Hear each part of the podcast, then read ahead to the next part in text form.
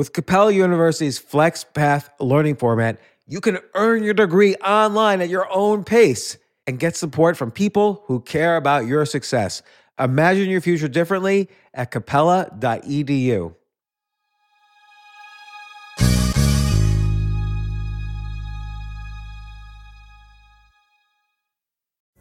Pulling up to Mickey D's just for drinks? Oh, yeah, that's me. Nothing extra, just perfection and a straw. Coming in hot for the coldest cups on the block. Because there are drinks, then there are drinks from McDonald's. Mix things up with any size lemonade or sweet tea for $1.49. Perfect with our classic fries. Price and participation may vary, cannot be combined with any other offer. Ba da ba ba ba. This isn't your average business podcast, and he's not your average host. This is the James Altucher Show. Today on the James Altucher Show. Ladies and gentlemen, Anthony Scaramucci coming on the podcast. He's been all over the place politically, but he's seen a lot. He knows a lot. He's been one of the decision makers, and he's been one of the people thrown out of the club of decision makers. I met Anthony about almost a decade ago. We had breakfast. He had just come out with a biography. I was writing for the Financial Times. I reviewed it in the Financial Times. We decided to meet up for breakfast. Had a fun conversation. Interacted with each other a couple times since then. Not since he had really gotten uh, active in politics, but when I was invited by the New Jersey Tech Meetup to give a talk, and Anthony was on the panel as well, we had a good conversation. I thought, and I hope you will as well.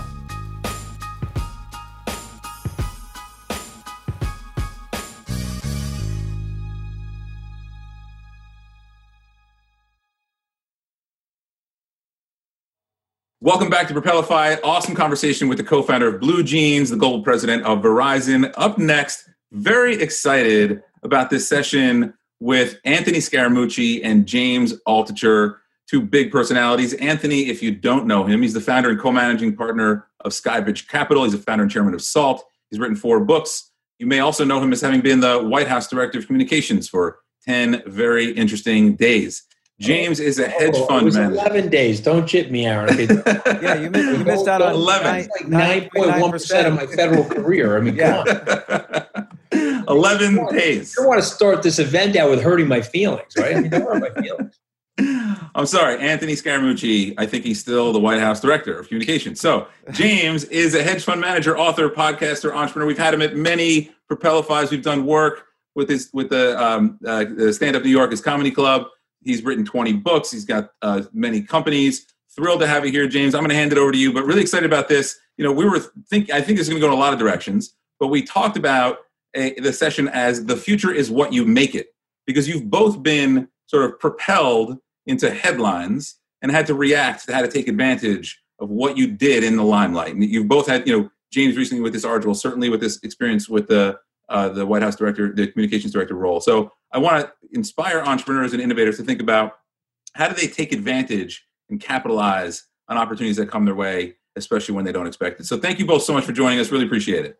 It's, So- it's a real honor to be on, Aaron. Thank you. James, good to see you again. Yeah, good to see you. And and Anthony, you've been through quite a bit since uh, since we last hung out, and you know, obviously, it was very. You know, we we were just talking a few minutes ago about uh, whether one should vote or not, and you you did what I think you made a good argument, which is you you raised the stakes. So it wasn't really about one issue versus another issue. It was about the the fate of the entire system. And obviously, you know, you were the White House communications director. You were part of the system.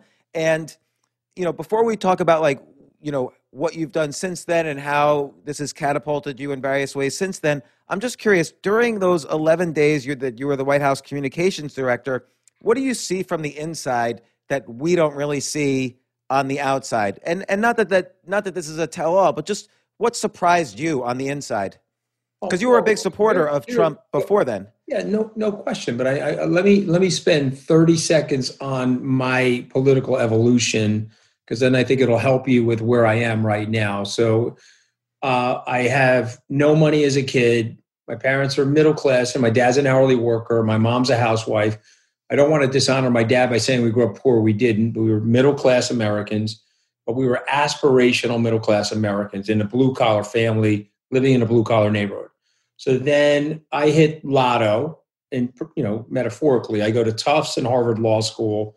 My first job is at Goldman Sachs. So now I'm career arcing to live with some financial independence and live a good part of the American dream. And I'm now hanging out with wealthy people, elites. I'm going to the World Economic Forum. I'm partaking in that life, which was different from the life I started in. So I sort of have a leg in both lives, right? I'm two miles from where I grew up. My cousins are clammers, they're auto class repair people, they're deli owners. You know, that's my family. And so I can see both sides of this picture of America. And so now I'm an establishment Republican. Why?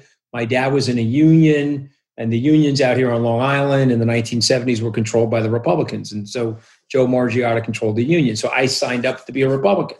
The Reagan Revolution happens when I'm a kid. I now graduate. I graduate from Harvard, which is an old boys network, but I'm a young boy in an old boys network, and I have no network. And so, you know, my parents didn't go to Harvard. I never hit a, a, a, golf ball or swung a tennis racket. So, what am I doing? I start going to political fundraisers. I write my first check to Rudy Giuliani. I'm 25 years old. It's 1989. It's a $250 check. And I now begin the process of networking through politics. Am I interested in politics? Sure. Do I want to be a public servant? No. But I'm using the political system to gain my network so that I can become a high net worth advisor at Goldman. That works, James. And so a succession of those things work for Romney. I'm now working for Jeb Bush. He comes out of the race. Mr. Trump recruits me. I'm a lifelong Republican. There are two choices. Now we're talking about policy, right? We're not talking about philosophical stemming of the system. We're talking about policy. Okay, there are two choices. I know Mr. Trump reasonably, not well. I don't think anybody really knows him well.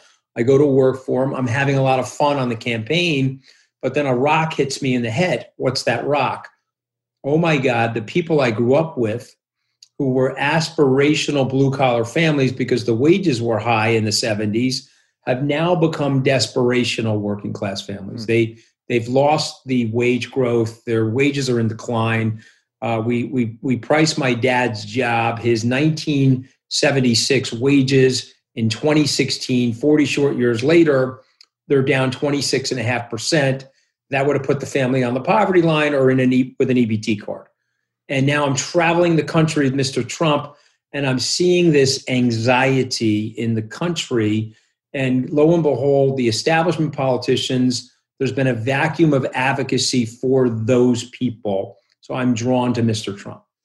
Mr. Trump wins the presidency, which he doesn't think he's going to win. We don't on the campaign. He puts me in. Oh, oh and Anthony, can I ask you about that? I'm sorry to interrupt, but you say he didn't think he would win. Do you think, and, and a lot of people have suggested this, do you think part of his plan was to not win so that he could then use, you know, catapult to a platform, maybe a media company that he um, is in charge of to, to build his next career? Was that his strategy? And then he was surprised to actually become president? I don't, I don't I don't think so. I think he wanted to win and he was certainly playing to win. You know, we went we went from Manchester, New Hampshire to Grand Rapids, Michigan 48 hours before the last election day uh, at midnight. And we we had a rally at one o'clock in the morning in Grand Rapids, Michigan. I remember that. Yeah. Okay, so you do remember it. So therefore, he was playing the win. He was emptying the tank to win. So wanting to win and thinking you're going to win are two different things. So no, he was playing for the stakes of the presidency. Uh, his silver prize, if you will, his silver medal would have been to create a media company or to have enhanced his brand by being a former presidential candidate. But the brass ring was to be president. And so when he won, he was excited about that. And so he then begins the transition, but he gets the job but unfortunately, and again, I'm trying to say this without any emotion, just trying to be object, objective and observational. He gets the job, and sometimes you're in a job, James, and I have been there where your skill set doesn't match the job well. And so that job requires you to seek out experts. That job requires you to expand the tent of people. That job requires you to be not brittle in the face of the onslaught of personal attacks. That job requires you to accept the system that you're in. And I'll tell a very quick story, and I would encourage people to look at this if they have an interest in presidential history. Huntley and Brinkley, they interview John Kennedy. It's one year after he's been serving in the White House. He's in the rocking chair in the Oval Office. It's a 28 minute interview. And they're asking him about the presidency. He's one year into the job. And John Kennedy says, Well, when I was in the House, I was looking over at the Senate. I said, Man, that's where the action is. I got to go become a senator. And when I got to the Senate, he goes, Well, okay, this is not so good. The action must be down the block. It must be down Pennsylvania Avenue in the Oval Office in the White House. That's got to be where the action is. And he looked at Huntley and Brinkley. He says, Now I'm sitting here. There's not a lot of action here. His, his implication was that the system was diffuse and there were checks and balances in the system. And so everybody had a relative degree of power, but no one had power supremacy. And so the, the system is uber alles. The system is more important than any one individual. And so unfortunately, that doesn't conjoin with the president's personal philosophy or how he sees himself. So you now have somebody that is a great communicator, let's stipulate that, has great political instincts, but there's certain aspects of his personality, dark aspects for that matter, that don't match the job that he's in or hold the system with great respect. And so now you have a dilemma, and it starts to unfold over the three and a half years that he's in that job.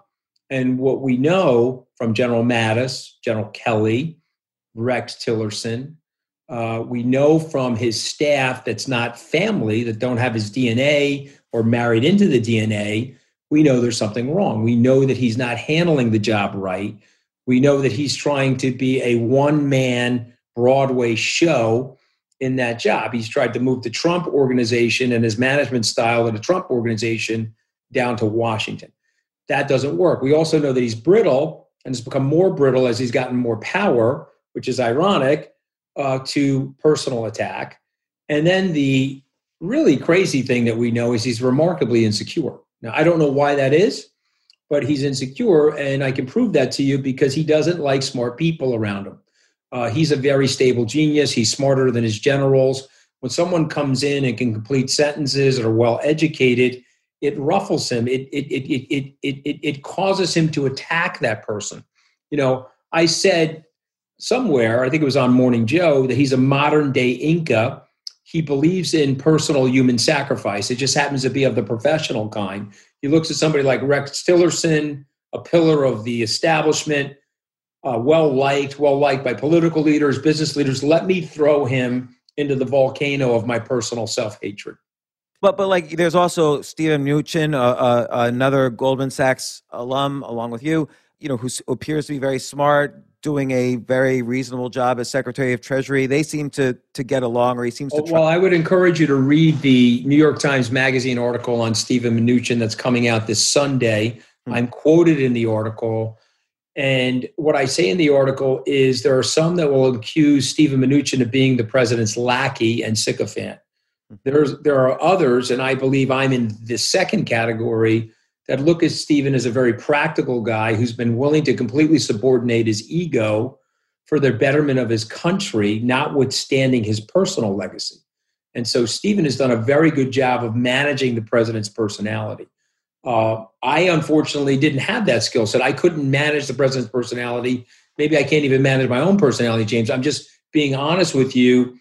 Uh, Steven could subordinate himself, get out of the spotlight. There's another cabinet member doing quite well who said to me, Yeah, the minute the president says, Hey, you're getting more famous than me, you better take a trip to Argentina or Antarctica and hide for a little while because he doesn't like it yeah, the somebody says that you're President Kelly, President Bannon, you know, look out, you're going to get hit with the ray gun. And so Mnuchin has done a very, very good job of avoiding that. But there's a bigger problem. There's a bigger problem. The president praises autocrats. He denigrates democratic leaders of the Western Alliance. He doesn't want to look towards science. He disavows science. He disavows things that he thinks are not in his personal interests. And that's a very dangerous place to be if you're the leader of one of the oldest standing, if not the oldest standing, Republican based democracies. You know, republic in the sense of a republic, not the Republican Party. And so for me, I'm very, very worried because you have to take him at his word. He wants that power, he wants to stay in that seat, and he's made moves to disrupt the democracy. He's challenging the accuracy. That's literally what a KGB agent would do in the United States if they wanted to create havoc is challenge the accuracy of the votes and the reporting of those votes. And he's doing that from the office of the presidency. And so this stuff is very, very dangerous, James. Uh, he's also inciting anger. Uh, you know, we can debate about what he meant with the Proud Boys, and we can debate about what he meant with the very fine people on both sides of the Charlottesville fiasco. But what we can't debate is he does that all the time. There's 10 or 20 or 30 incidents where he's trying to split the participle to give a dog whistle to the racist, but just give enough chop meat to his friends to say, well, he's not a racist. But let me tell you something if the racists think you're a racist, James, then you probably are a racist. I'm going to so, use that quote. So, so to me, as I was saying before we got the formal introduction in the podcast, and certainly you can use anything I said prior to that formal introduction, I'm worried about the system. The system is being stressed. And so, as a higher order of importance in my life, is my patriotism over my partisanship. And so, when I look at the system, I look at the stress on the system, we got to get rid of him because he's a malignant narcissist. And whatever you think of Vice President Biden, he's not going to wreck the pillars of the democracy or destroy the checks and balances that John Kennedy was complaining about in 1962. And so, for me, uh, then you got a bigger problem. Let me just finish because you have a very much bigger problem. That's those people I was describing to you. That is the uh, the smoldering ruins of a post-industrial society, post-manufacturing society in America, where there's a very large group of people that feel left out of the American dream, feel left out of the American community, and we need to, through good public policy and great long-term ideas, it bring them back into the system and make them feel aspirational about their lives. Because it's it's bubbling up from the bottom. Our leadership is reflecting that angst.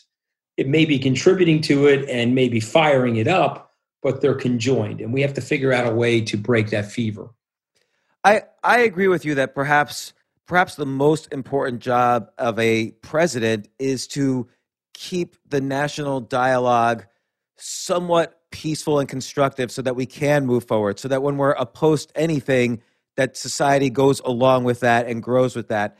But i'm i'm curious going to the 11 days you were a communications director obviously your thoughts and opinions and philosophy about this were not transformed because i think you were consistent all throughout but you saw a lot during that time. You were part of the message and you were part of what was happening. What do you think went wrong during that time? What did you do wrong during that time?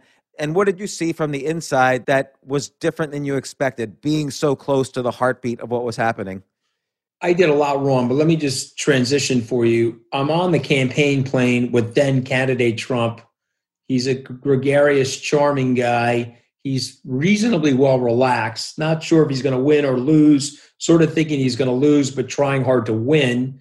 So he's reasonably relaxed. We are having a good time. He's a guy's guy. We're having a good time. He then wins, and people can interpret it any way they want, but I'm just telling you how I remembered it. But I'm also offering a caution to people. People sometimes remember things the way they need to, not the way that they necessarily happen. But I'm going to give you my version he seemed nervous after he won. Hmm. He seemed, whoa, this is a big job. The totality of this is super high. And he was in full on listening mode. You're talking about Steven Mnuchin. I can remember the Monday after the electoral victory on that Tuesday prior. Steven and I were in a conference room saying, wow, he's really listening. We're going to be able to put a really good cabinet together. We're going to get this thing going in the right direction. And then what started happening was you know, the political intrigue, the backstabbing, and then he got a little bit repulsed by that and he got more insular. And then he went right back onto Twitter, super aggressive on Twitter, and right back to that sort of nastiness and that vitriolic stuff that probably helped him win the election, frankly, but probably is not the best attributes when you're trying to govern something. And to your earlier point, trying to unify something. So now I joined the administration July 21st. Reince Priebus and Steve Bannon try to block me from joining in January. My Why? original, why did they try to block me? Yes. Well, I don't think it was personal necessarily to me. Uh, Reince didn't want anybody from New York in that administration because he was from Kenosha, Wisconsin, Kenosha Nostra, and he didn't like the relationship I had with President Trump because I had a, you know, formal enough but relatively casual relationship with, with Mr. Trump. You know, he he had viewed me as a successful business person, and so I had my own business, and so we had a casual relationship. I wasn't a political operative or a political sycophant, and so I didn't talk to him like a political operative or sycophant. Nor did Steven, for that matter. Uh, nor did Chris Christie. Nor did Rudy Giuliani. And so uh, Reince Priebus really didn't want anybody from New York in there. So he he operationalized against me, which is fine. He put out some opposition research about the sale of my company because I, I accepted a bid from a Chinese company. So he's trying to make this nefarious tie to me. Trump basically said, okay, I can't bring you into the administration until you fix that. Okay. And so I did something really stupid, cautionary tale for everybody in tech or anybody around the world. Don't put your pride and ego into things. You know, your ego is a healthy thing in some ways, but it can be your enemy in others. When your ego's up and your pride's up, your emotions go up and your intelligence goes down. And so once Priebus and Bannon blocked me, I got pissed about it. And I called Mr. Trump. I said, they're two bad guys. When you want to get rid of them, call me. I'll come and take care of it. And so he called me. And then there I am. I'm in the White House. And my principal job was to knock those two guys into Pennsylvania Avenue. I happened to go out with them, but that was my principal job. And I should have never taken the job under the auspices of that. That's a, that's a big mistake by me. And then obviously I trusted a reporter who grew up out here on Long Island with me. His father worked in the same construction industry as my dad. The families knew each other for 50 years. I made the mistake of trusting the reporter.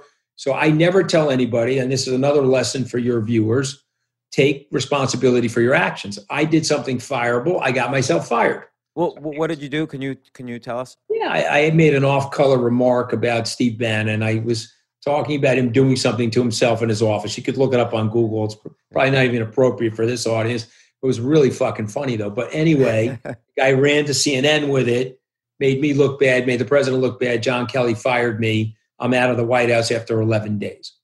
And I didn't, you know, listen, my fault. I accepted the responsibility. The president called me, said, How am I doing? I said, Relax. You just made me as famous as Melania and Ivanka. I didn't have to sleep with you or be your daughter, so I'm totally fine. You don't have to worry about me. And I tried to support him. But now we're putting children in cages and we're separating them from their family members at the border. We're disavowing the intelligence agencies in Helsinki. We're calling the press the enemy of the people. Uh, we've got these Muslim bans that are intensifying. We're we're uh, you know we're telling the squad, the four congresswomen, three of which are born in the United States, one is a naturalized citizen, all four democratically elected to our Congress, go back to the country they came from. And then this is when uh, Mayor Giuliani and I had a disagreement. I said, Mayor, they told your grandparents that. They told my grandparents that, my Italian American grandparents, go back to the country you came from. My grandmother produced three children. One was my mom and two sons, both of which served in World War II. My uncle Anthony, who I'm named after, uh, was in the Normandy invasion. He survived that. He got wounded in France, in a village in France, three weeks later. He was in an army hospital. Didn't want to come home because he wanted to stay with his troop friends. And he ended up at Potsdam with Harry Truman. And, you know, should my grandmother have gone back to the country she originally came from? This is like racist nativist tropes. This is as if John, if Charles Lindbergh, James, if Charles Lindbergh and Joe McCarthy had a baby and the baby got raised, the nanny was Roy Cohn. And they and the and the baby grows up to become the president of the United States. This is full on racist nativism and demagoguery that's unacceptable in 2020 in the institute. It's unacceptable in any era, but it's really unacceptable right now in the institutions of the American democracy at that level, the American presidency. So I reject it uh, wholeheartedly. And so, you know, Rudy likes to be in the bubble, so he didn't reject it. He wants to drive around in the presidential motorcade. I get that. I have no interest in that. I'm more concerned about the uh, public good of the situation than anything else.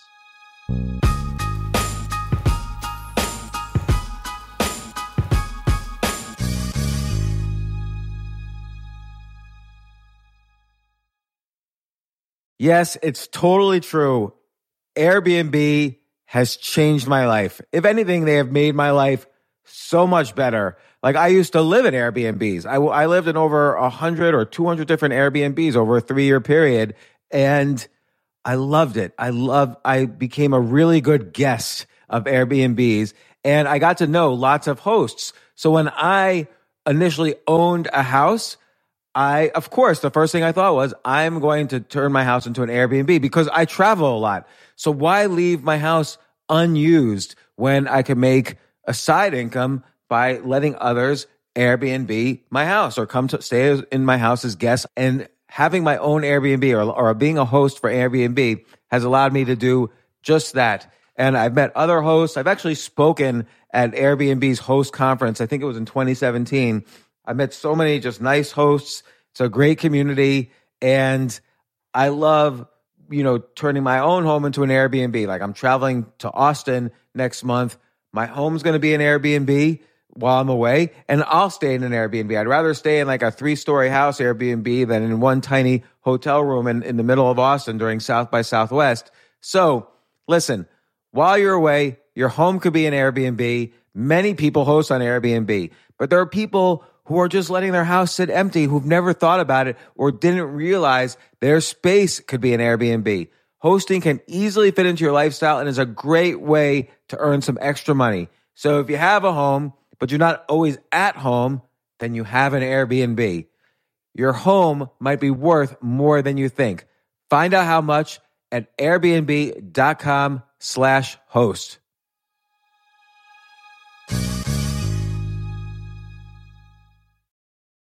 Daylight savings time is starting up again. Okay, podcast is over. That's all you needed to know. But why do we have uh, daylight savings time? Answer to give us more daylight from March through November. By setting your clocks forward, it may feel like there are more hours in the day, that initial, when we initially start daylight savings. But if you're hiring, it doesn't necessarily help you find qualified candidates for your roles any sooner. There's only one way to do that, ZipRecruiter. And right now you can try it for free at ziprecruiter.com slash James. ZipRecruiter works around the clock to find qualified candidates for you. Once you post your job on ZipRecruiter, they send it to 100 plus job sites so you reach more of the right people. This is such a brilliant idea for a business, and ZipRecruiter did it. So, ZipRecruiter's smart technology also quickly scans thousands of resumes to identify people whose skills and experience match your job. I've used ZipRecruiter, particularly as a potential employee, and I still to this day get messages every day. James Altucher, would you like to apply to be VP of Entertainment at NBC or whatever? So there's just nonstop emails. Like I got five or six emails today because of because a year ago I signed up for ZipRecruiter. So spring forward with a new hiring partner, ZipRecruiter, and find top talent sooner. See why four out of five employers who post on ZipRecruiter get a quality candidate within the first day. Just go to this exclusive web address to try ZipRecruiter for free. ZipRecruiter.com slash James. Once again, that's ZipRecruiter.com slash James. ZipRecruiter, the smartest way to hire.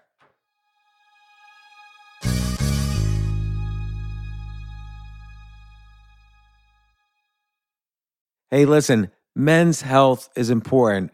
Men act all cocky and like they don't need anything.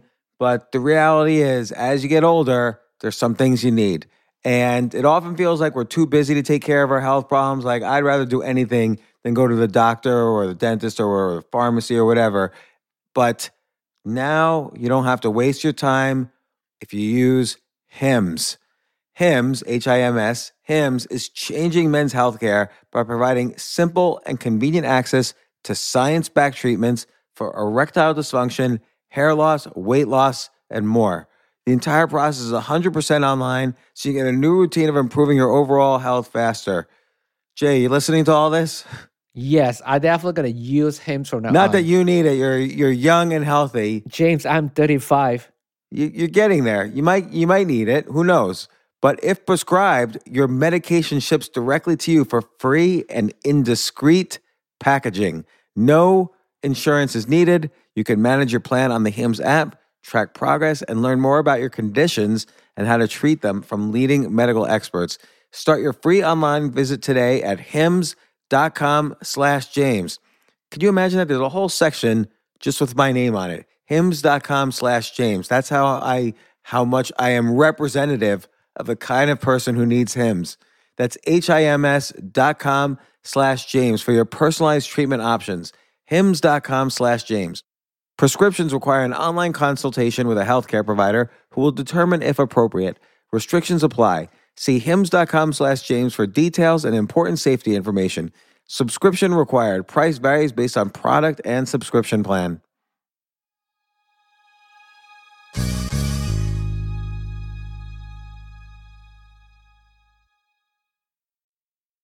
So many careers have their ups and downs, their flaming shoot through the sky and then their flame outs.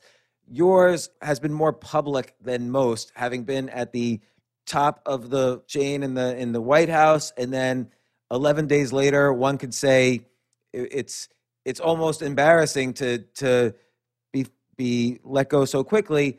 How what was your initial? I it's I understand your initial reaction was, hey, now uh, this this was interesting. Now I could do things with it. But how did you actually transform what happened to the next part of your career? Like, what were you thinking in the in the weeks following leaving the White House? Well, you know, I love you because you're a good friend. You're saying almost embarrassing. It was totally fucking humiliating. I mean, it wasn't almost embarrassing. It was fucking humiliating. It was like going through the Shawshank Redemption. And so, Did you cry? no, I didn't cry. Should I have cried? Maybe I should have. Maybe I had like all, all that manliness that prevented me from crying. But uh, it was totally humiliating. And but having said that, um, I've got kids. I've got to be a role model for my kids. I've got to be a study in resilience. You can't get to where I've gotten to in my life if you don't have components of resiliency in your personality. And I said, okay, I'm going to show people that I can make the best of a really bad situation.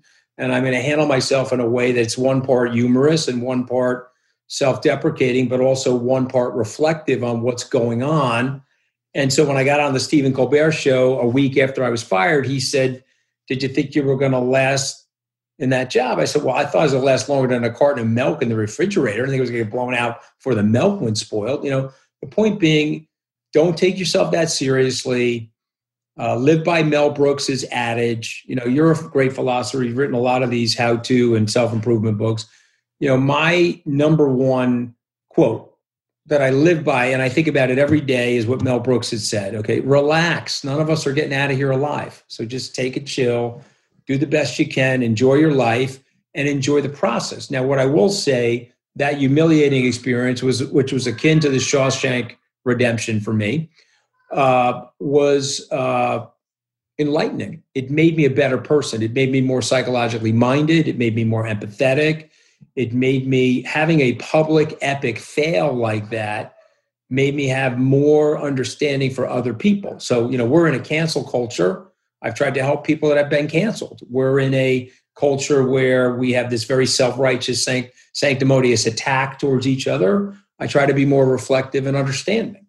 And so somebody said to me when I broke from Trump in August of 2019, they said, wow, he's the same exact guy that he was in 2015.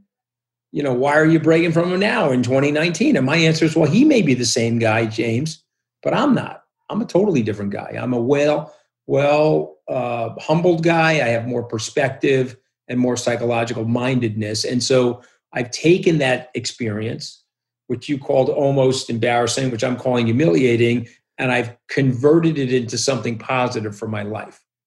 And what what has been the next steps? Like, what have you? I mean, I know, but explain to the listeners, like, what have you been up to? How did you? You, I, I, I've known you a long time. I read. I remember reading your uh, autobiography back in. I want to say 2007, around there, 2008. 2010. You were Yeah, very nice. You wrote a nice.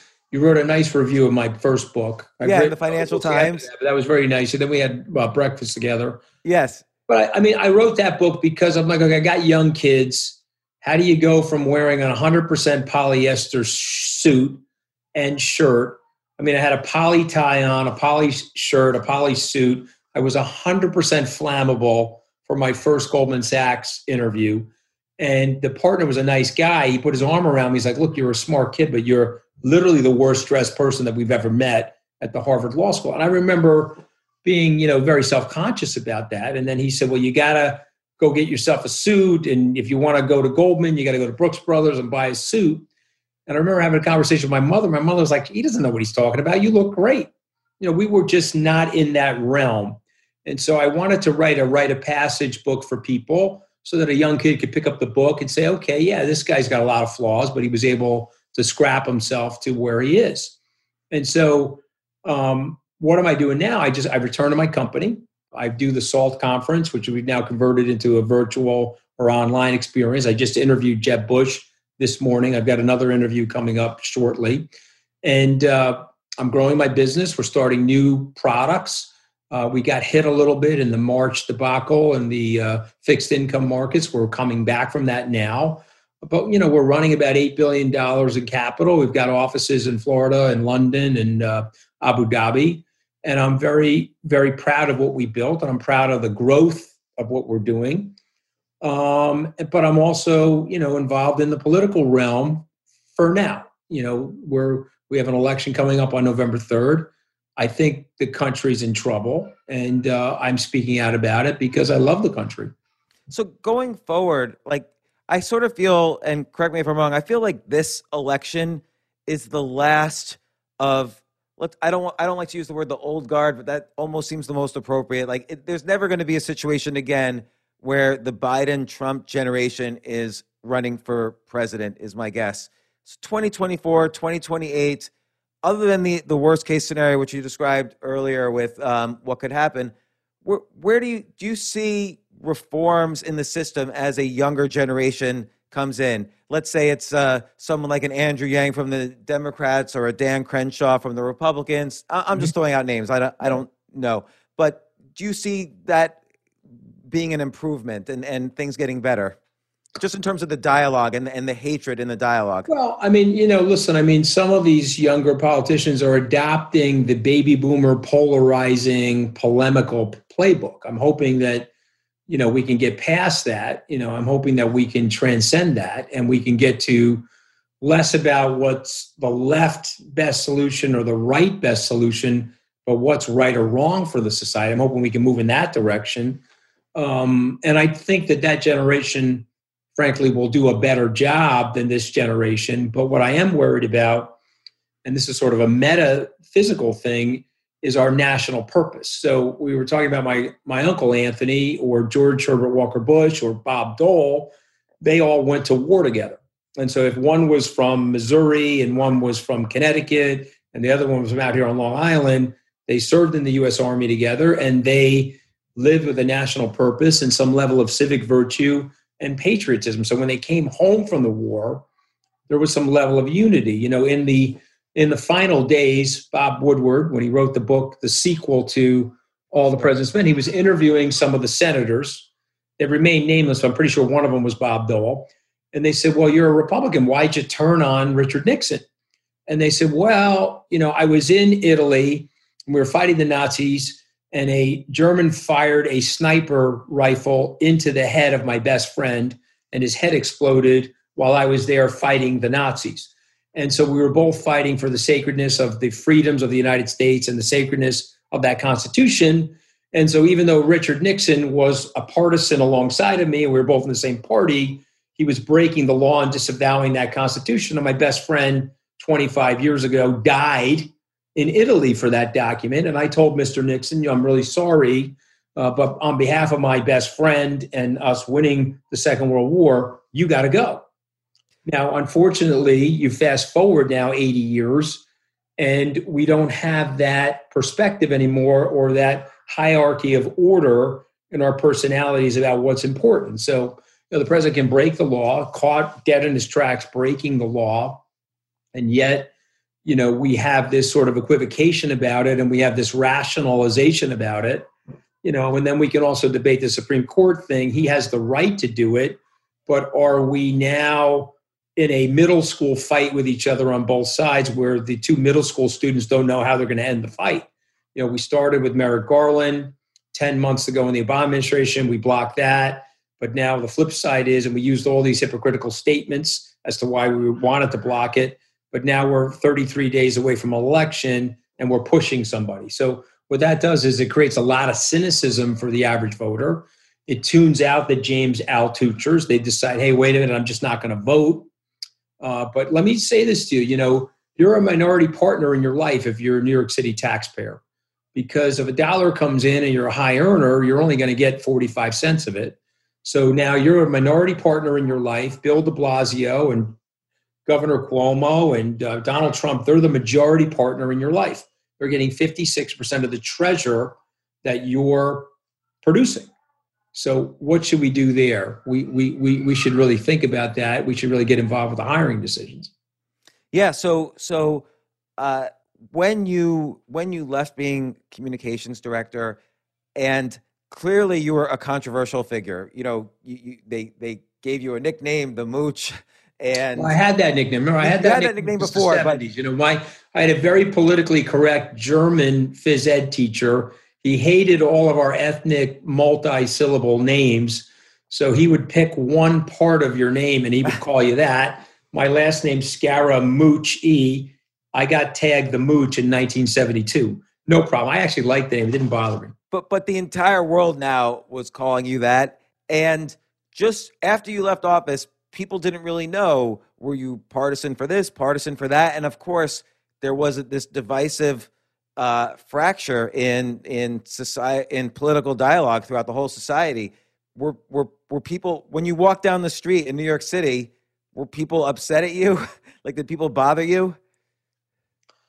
Uh, no, actually. Uh, I think what happens is people that like you come up to you. People that don't like you, you know, I mean, unless they got a screw loose, they don't really bother you. You, you know, I mean, if you're in a public setting, I've been to some universities where I've been asked to speak and I've been booed, you know, but that's in like sort of a public setting in sort of an arena where you get cheers and boos. But I've really never had anybody come up to me in the street and like lambaste me or anything like that. My oldest son, who just graduated from Stanford Business School, he's like, Dad, you like destroyed me because you were with the Republicans. And so the Democrats hated you because you were with Trump. Now you're with Joe Biden. So now the Republicans hate you, and the Democrats are never going to accept you. You're in nowhere's land. You're like the scarecrow in the Wizard of Oz hanging on the pole, and you're ruining my ability to network. And I laughed. I said, "Well, maybe I'm getting closer to the truth, AJ. Maybe, maybe um, where I'm sitting is closer to the truth as opposed to something that's more politically interested. Maybe it's more principled."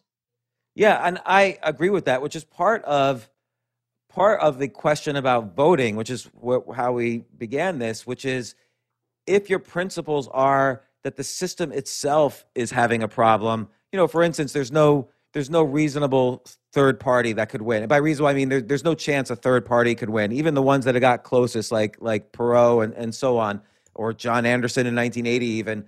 Uh, do you think there's an opportunity for a more diverse dialogue in the future with with third parties in the discussion uh, as opposed to kind of a, a roughly I don't want to say they're totally similar, but the Republicans and Democrats have at times been extremely similar, with the only uh, different voices being too much of an outlier. Yeah. No, listen, I, I mean, I, I think about this all the time. The short answer to the question is no, because these two parties, after the 1992 entrance of Ross Perot, where he was successful at getting 19.9% of the vote, uh, they've created a very tight duopoly. They've, they've created very high hurdles for third parties to get in, whether it's signed petitions, legal processes. They have sort of snugged up the duopoly between the Democrats and the Republicans. And so uh, maybe technology, maybe there will be some legislation that allows for a new entrant, uh, but it's in their self interest to prevent that. And so, because you know they they like this perpetuation of power, there's a reason why people are in office. You know, Chuck Schumer's the senator from New York now for 22 years, on his way to being 24 years. Nancy Pelosi's been in the House for three and a half decades. This is there's a reason why people want to stay. They like the power, and so they figure out a way to build a reinforcement and a predictability to their reelectability. And they've done that through gerrymandering, and they've done that through this very rigorous duopoly. So I don't think we're going to break that fever. What we're going to need is a white swan. We're going to need somebody that enters the system and rather becoming super tribal inside the system, they become transformational. And if we can we become transformational, then we really had this breakthrough. And I do think leadership matters because even though you could have discontent in the population, if you have really good leadership, really good leadership is honest. You know, really good leadership is say to the population, okay, yeah, I get the problem. Here's a list of things that we can do to solve this problem. And then the honesty would also require, hey, it's not going to be solved in a day or a week, but we can solve these problems over 10, 15, 20 years. You know, I, I'll say this rhetorically to you, and I think you'll get where I'm going. What politician do you know has a 10 year plan for America, a 15 year plan for America? Yet, Chinese have those plans, the Saudis have those plans, but the American government to right size our entitlement issues, to rebuild our infrastructure, to come up with a industrial policy or a framing of where we would like the United States positioned, or how are we going to help people that need jobs training or reintroduction into the workforce, we don't have any plans. We have a lot of jingoism, we have a lot of sputtle that we're doing like this to each other, but we don't have any plans. So if you I have, want to jump in here if I can, James, for a minute, because Sure. we're going to get short on time. And there's a question I want to pose to both of you because you've both shared a very logical, but what's become somewhat of an idealistic view on wouldn't it be great if we just had a leader who actually led and cared about policies and you could and voters would would vote on policy. But the reality is that's not actually, you know, James, we talked earlier about people tend to not even know the policy, right? It's a marketing and sales culture with clickbait headlines. If it was just about policy, we'd watch PBS, but we don't. We watch Fox News and CNN and MSNBC, et cetera, because they make it entertaining. So for this audience, as we think about how, you know, a lot of the, the people here are building the future of social media and e-commerce, like what would you charge this audience in thinking about? Because it's not just, if it was just, like I said, if it was just best on policy, we'd have different leaders, n- not just in this one, but for many years. Anthony, Well- I'll go to you first. Well, you know, I don't. Again, I don't even want to oversimplify that, but uh, maybe we're doing it for entertainment reasons. But people know. You know, I'll, I'll say something, and I'll turn it over to James. Lincoln said, "Don't underestimate the American people. They may not appear to be as smart as you want them to be, but they have a very good nose, and they can smell a rotting cadaver in their basement." And that was a metaphor for slavery. You know, he said, "Okay, this thing is rotting. We have to fix it." And I think the American people, whatever their policy anchors are, they know that there's something severely wrong, and we can get somebody that has some wonkishness and perhaps some charisma to explain to them what the hell it is in a relatively simplistic way, and then offer uh, an idea about how to fix it. And I think they would be drawn to that at this point because I think most Americans are exasperated by the system. I agree with what Anthony's saying. I do think that people don't really know the nuances of the issues. Like if you ask somebody, what is a tariff from China, which has been such a, a critical issue in this administration, most people won't know what that means. And uh, many people are one issue people and they vote on that one issue and then they agree just automatically with all the other issues of, of that party. But I do think the narrative is important. Like the, the image of America that each candidate presents is is important and how much they believe in that and how much their policies execute on that narrative. And I think that's what we're really voting for. And you just have to you have to trust that the narrative is is correct. Is it a make America great again narrative? Is it a a narrative of hey, let's get back to uh, unity and correcting uh, social injustices, whether they're correct or just perceived? I think those are the the roughly the and in one word is the narrative between uh, fascism and political liberalism. And again, are those the correct phrases for each person? I don't know if we know, but uh, I believe those are the narratives that are being fought right now in this election. And I think I tend to believe because of you know if you look at the the Facebook feed, as I'm you know, perhaps you've seen some of the news on this of a of a Trump supporter or a Biden supporter, the information that people are getting is dramatically different. So I definitely agree with you, Anthony, about um, I think people do see through it, but there is a real issue about making sure people get the information. I, you know, one of the the theme of this event, we got a little off topic here, but that, that's all right. It's a very interesting conversation. But the theme of this event is how can we build a better future for all? And what would you charge this audience to do as we think about these issues, not just for the short term, but for, for the long term, about how they can leverage technology and entrepreneurship to build a better future for all? James, I'm going to start with you and I'll, I'll end with you, Anthony. Sure. I think a lot of people view our economic system as capitalism, which is incorrect. Capitalism is a word used by Karl Marx to describe the problems a society has when the only goal is the accumulation of capital. Capitalism is not a real word used by the original capitalists. I would rather describe it as innovationism, and that we've always been a society that has encouraged policies that, that have uh, brought about more innovations, and innovations create prosperity. So I would encourage people to almost not completely ignore the national dialogue, but it's not as important as as your own per, your own motions to create innovation in your own life, create innovation for your community, support entrepreneurship, uh, have ideas that support the companies you're working for. We really live in an idea and innovation oriented economy, not one that's uh, confused by political arguing. And I would I would get back to that. Focus on yourself as an individual and how you can help instead of just throwing a vote out there. Yeah, Anthony. So, you know, I would add to that because I would I would say because I guess maybe this is my life experience because I became politically active I would say everything that James just said, but create some space, some space for politics. Because what I said to James is true. They're running a good part of your life and they are impacting the quality of your life. If you're if you're looking at New York City, bad political leadership is leading James to write the article that he wrote. Good political leadership leads to better quality of life, lower crime, more economic activity. So, to be responsible, you have to take one slice of the pizza of your life. You have to put it towards that, whether you like it or not. Even if you hate politics, hate politicians, and the cynicism thereof, you still have to apply some pressure there because it's having a very big impact on your life, bigger than you would like to admit. Anthony, are we going to see you run for office?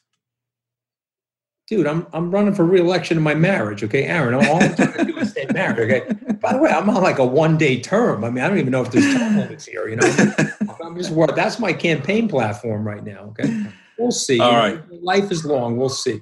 I appreciate yeah. the opportunity to be on this. James, it's great to see you. Aaron, obviously great to see you. No, Anthony, normally we'd make our audience stand up, high five their neighbor, and the kind of three, high five the camera for me. One, all, all of us, one, two, three, boom. guys. Thanks for being with us. Next up, Jim Thanks, McKelvey from co-founder of Square. Thank you, Anthony, so much. Really appreciate that. James, really, really great conversation. Thank you so much for being with us today. Oh, and Aaron, say hi to Jim McKelvey. He's a good friend of mine. I definitely will. He's coming up. Okay. Talk to you guys Take later. Care. Thank, Thank you. you. Bye.